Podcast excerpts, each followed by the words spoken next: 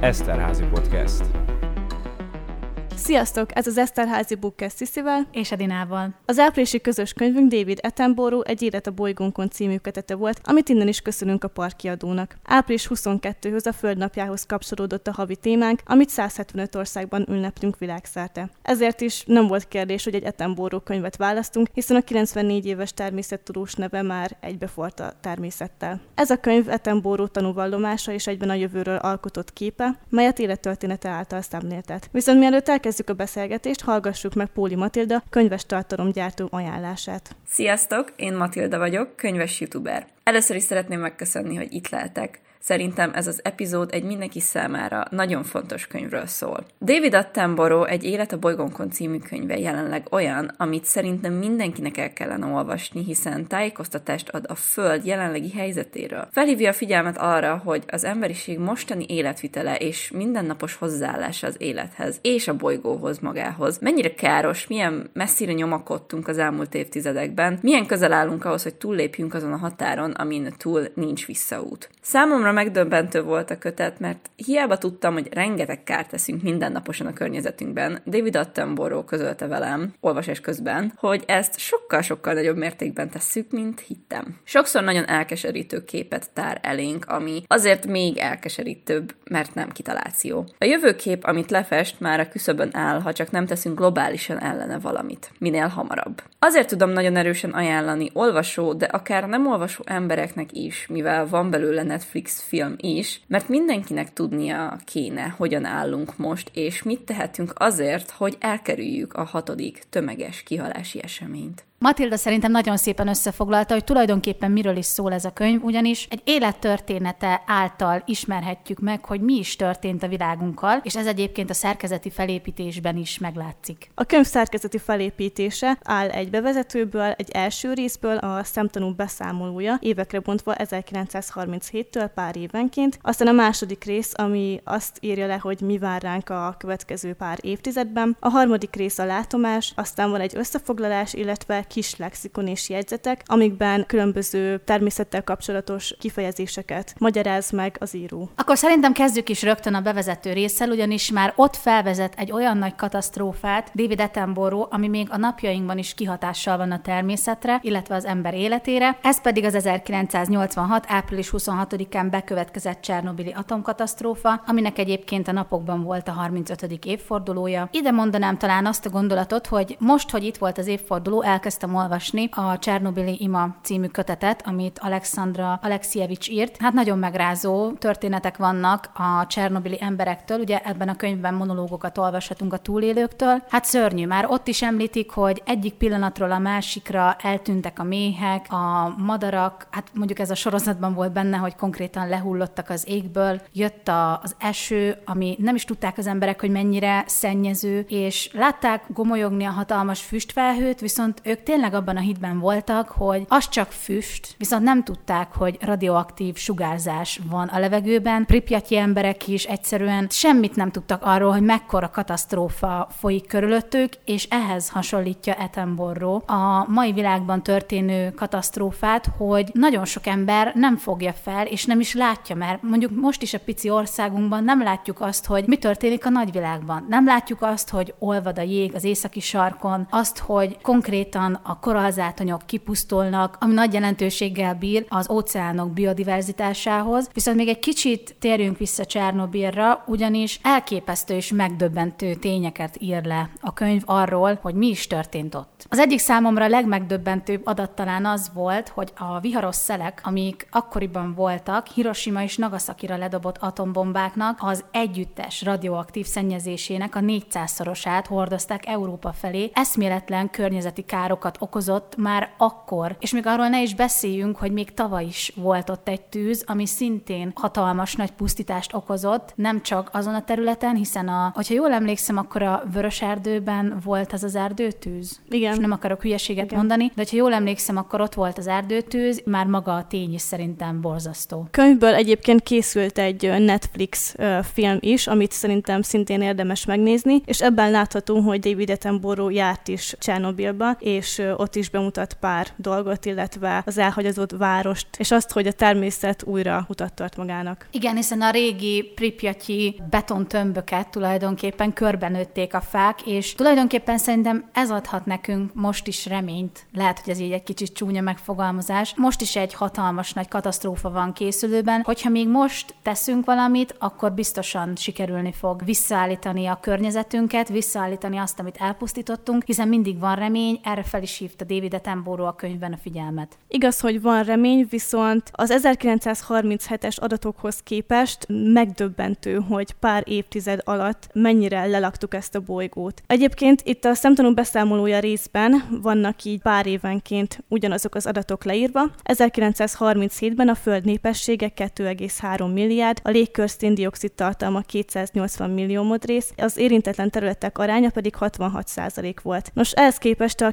2020-as adatok, a Föld népessége 7,8 milliárd, ami egyszerűen felfogadatlan hisz, majdnem, hogy háromszorosa az 1937-es adatoknak, a légkör széndiokszid tartalma 415 millió modrész, az érintetlen területek aránya pedig 35 százalék. És mindez egy emberöltőnyi idő alatt forgott le. Azért hangsúlyozzuk ennyiszer, hogy egy emberöltő alatt érte el ezt a, az emberiség, ugyanis David Attenborough mindig úgy fogalmaz, hogy ő még egy másik korba született, ez ugye igen, a holocén kor, amiben szokatlanul egyenletes volt az időjárás, a mezőgazdaság kialakulása pedig tönkretette tulajdonképpen a Földet, hiszen emiatt az emberiség elkezdett növekedni. Ez a holocén időszak kb. 11.700 millió évvel ezelőtt kezdődött meg a földtörténeti korszakok során. David Attenborough még pont láthatta ezt, amikor amikor gyerek volt, viszont fogalmazott úgy a könyvében, hogy ő még azt hitte, amikor a Zógeszt során, az egy televíziós műsora volt, hogy akkor azt hitte, meg amikor kicsi volt, hogy az érintetlen természetbe kalauzolja el saját magát, viszont már akkor is elkezdődtek a bajok, ugyanis a jelenlegi korunknak a megnevezése, ugye az antropocén, amiben az emberi tevékenység gyakorolja a legnagyobb hatást a környezetre és az éghajlatra. Sajnos ez már olyan mértékben változtatta meg a földünket, hogy Etenboru már tényleg olyan környezeti katasztrófa katasztrófákkal nem hogy fenyeget, hanem figyelmeztet rá, ami nem csak a természetre, hanem ránk és az életünkre is hatalmas nagy hatással lesz. Igen, itt a holocén és antropocén kor között egyébként a legnagyobb különbség az, hogy az éghajlatok hogyan változtak. Szóval hogy a holocén időben még ugye megvolt az, hogy márciusban elkezd emelkedni a hőmérséklet, aztán az így októberig kitart, és nem az van, mint manapság, hogy húsvétkor még térdigérő hóban gázolunk, illetve karácsonykor ugye nincs hó, szóval teljesen össze van kavarodva változva az éghajlat. Ezt egyébként Etenboró is mondta, hogy a holocén adta talán az éghajlat tekintetében azt a legnagyobb ajándékot, hogy kialakultak az évszakok, ugyanis óramű pontossággal jöttek a monszúnszelek, amik lehűtik a levegőt, most pedig, hát szerintem tényleg, amit említettél, hogy húsvétkor azért még, amikor én kislány voltam, akkor mindig a kis ruhácskába igen, kint szaladgáltam, vártam a locsolókat, most pedig kabátban. Szerintem ez leírja azt, hogy mennyire nagy is a baj, ugyanis ez nem egy emberöltő, hanem konkrét konkrétan tíz év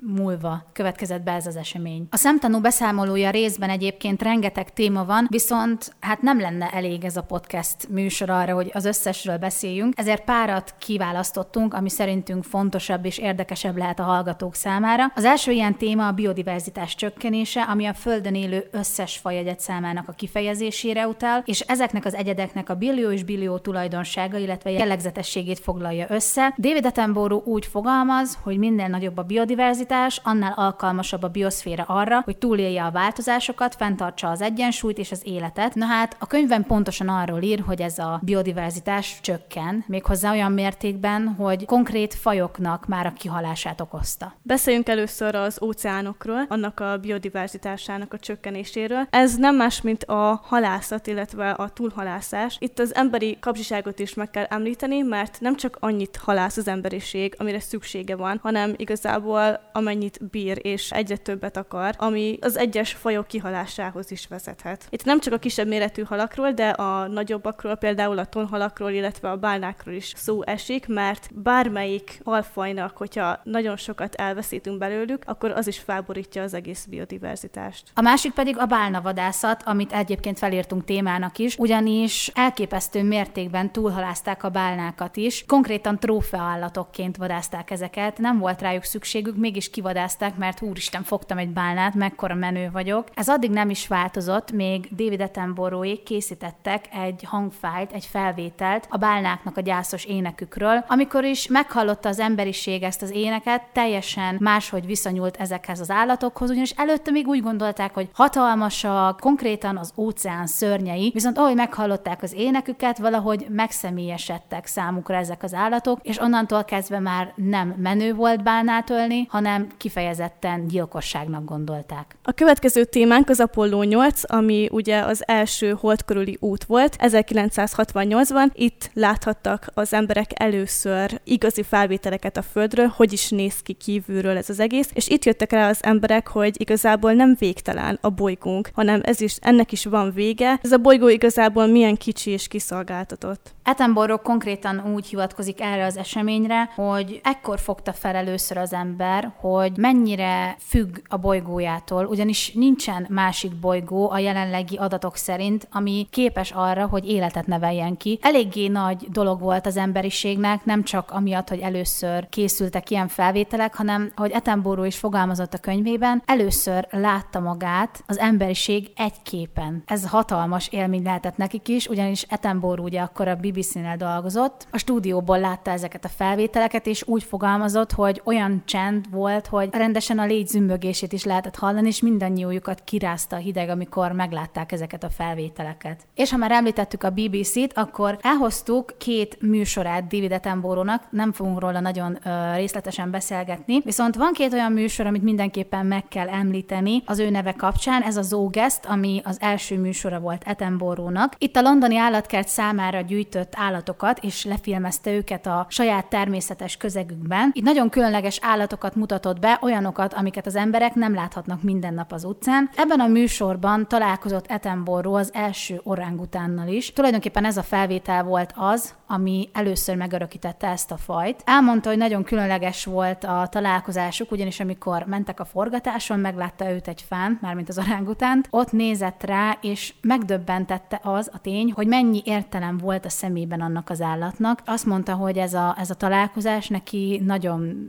nagyon meghatározó volt a karriere során. A másik sorozata pedig az Élet a Földön volt, amiből 13 rész készült. A következő témánk az őslakosok új Gvíneába, ugyanis amikor ott járt David Attenborough és stábtagjai, akkor felfedeztek egy olyan törzset, akik ott a dzsungel mélyén éltek, és nagyon barátságosak voltak, viszont ugye nem értették egymást, viszont valahogy mégis sikerült így elmagyarázniuk, hogy mit szeretnének, és őket is így tanulmányozták, illetve megkérték őket, soroljanak fel minél több folyót, amit ők ismernek, és igazából igazából arra voltak kíváncsiak, hogy hogyan számolják. Szóval hogy először az újukon kezdték el számolni, viszont amikor már nem maradt több újuk, akkor a karjukon felfele kezdtek el mutogatni, és ez alapján azonosították be, hogy ők melyik törzsbe is tartoznak. Meg hogy melyik törzsel léptek kapcsolatba, mert ugye az egymástól átvett szokások is számítanak. Igen, igen. És egyébként még így az őslakosoknál megemlítve az, hogy ugyanezt a törzset megkérték, hogy vezesse a stábot a falujukba, viszont elindultak be a dzsungelbe, viszont egyszer csak így eltűntek, felszívódtak. Hát nyilván nem akarták, hogy lássák azt, hogy ők hogy élnek, hogy hol élnek, mert szerintem megvan ennek a varázsa, hogy oké okay, belegondolni abba, hogy, hogy a leggazdagabb országokban hogy élnek az emberek, és mondjuk megnézni egy ilyen törzset, viszont nekik van az, hogy ők úgy élnek, ahogyan nem azt mondom, hogy nekünk is kéne, de példát kéne vennünk arról, hogy ők annyit vesznek el a természettől, ami tényleg szükséges, nem többet és többet, hogy teljesen kizsigereljük a földet, ők annyit vesznek el, amennyire amire szükségük van, és szerintem ezt a gondolkodást kéne átvenni az emberiségnek. És ez a fenntarthatatlan viselkedésünk, amit mostanában produkálunk, vezet ahhoz, hogy olyan kincseket veszít el a föld, mint például a korallzátonyok, ugyanis Attenborough írta a könyvében, hogy először nem is tudták, hogy mit jelent az, hogy elkezdtek fehéredni a korallzátonyok, és, és ha jól szépnek találták őket. Igen, szépnek találták, hogy elkezdtek fehéredni ezek a gyönyörű, színes lények tulajdonképpen. Miután rájöttek, hogy mik is ezek a fehér korallzátonyok, korallátonyok, akkor tudatosult bennük, hogy ez nem egy szép látvány, hanem tulajdonképpen egy csontvázat bámulnak, ugyanis a korallzátonyoknak a csontvázán tulajdonképpen ilyen apró kis polipocskák élnek. Észrevették azt, hogy ahol a sekély vizek vannak, a sekély óceáni részeken, fehérednek el tulajdonképpen ezek a növények. Ez nyilván azért van, mert jobban felmelegszik ott a víz, ahol kevesebb a víztömeg. Itt már megemlíthetjük a következő témánkat is szerintem, ami a északi sark olvadása, a sarkörök olvadása, a jéggrétegnek az olvadása, ami nagyon távolinak tűnhet nekünk, hiszen nagyon nem állunk ezzel kapcsolatban. Szóval nem látjuk minden nap, ahogy a gletszerek olvadnak, ahogy a jegesmedvék keresik az élelmüket, és egyszerűen nem találnak már semmit a nyarakon szinte, mivel egyre jobban olvad vissza az óceán nyaranta. Emiatt ugye a napsugárzást kevésbé veri vissza a föld, és jobban elszívja a tengervizek. Mindennek köze van egymáshoz. Ez a biodiverzitás, ugyanis hogyha elkezd csökkenni, akkor előbb-utóbb minden területen meg fogjuk azt látni, hogy mennyire szörnyű dolgot cselekszünk jelen pillanatban. A második része a könyvnek a Mi vár ránk rész, ami évtizedekre bontja a kötetet. David Attenborough külön-külön évtizedenként elmagyarázta, hogy mik azok a elkerülhetetlen dolgok, amik meg fognak történni a Földünkön, hogyha nem cselekszünk azon nyomban. 2030-ban talán az egyik legsúlyosabb dolog az erdőelhalás lesz az Amazonason. Hát szerintem erre már nem kell sokat várnunk, ugyanis tavaly hatalmas nagy erdőtűz pusztított a térségben. Hát az Amazonas hatalmas volt még fénykorában, és rengeteg széndiokszidot megkötött, amire a mostani időkben szerintem még nagyobb szükség lesz, hiszen 2030-ra jósolja Etenboró az első teljes jégmentes nyarat. Az tény és való, hogy nyaranta az északi sarkörnek a jégtakarója visszaszokott húzódni, viszont ez 2030-ra teljesen eltűnhet. És hogyha már jégtakarók, akkor azt is meg kell említenünk, hogy emiatt rengeteg széndiokszid fog felszabadulni, még több, amit ugye eddig ezek ezek a hatalmas nagy jégtáblák megkötöttek, az most a levegőbe fog kerülni, ami miatt szükség lenne még több fára, ami megköti ezt a széndiokszidot, viszont az Amazonasunk haldoklik, ezt most már ki lehet jelenteni. Konkrétan teljes mértékben az Amazonas elhalóban van. És ha már a vízről beszéltem most rengeteget, akkor egyre gyakoribbak lesznek az árvizek is, valamint hogyha a fák kihalnak, akkor a gyökereik között fogva tartott talaj, az most bele fog csúszni a vízbe, ami megint eléggé szörnyű dolgokat jósol nekünk előre, hiszen az édes vizünkbe, az óceáni vizekbe talaj fog csúszamlani, meg hát azért a talaj is fontos számunkra. Hihetetlen dolgokat jósol nekünk előre Tembóró már a 2030-as évekre, ami már itt van nagyon a derekunkon. A 2040-es évekre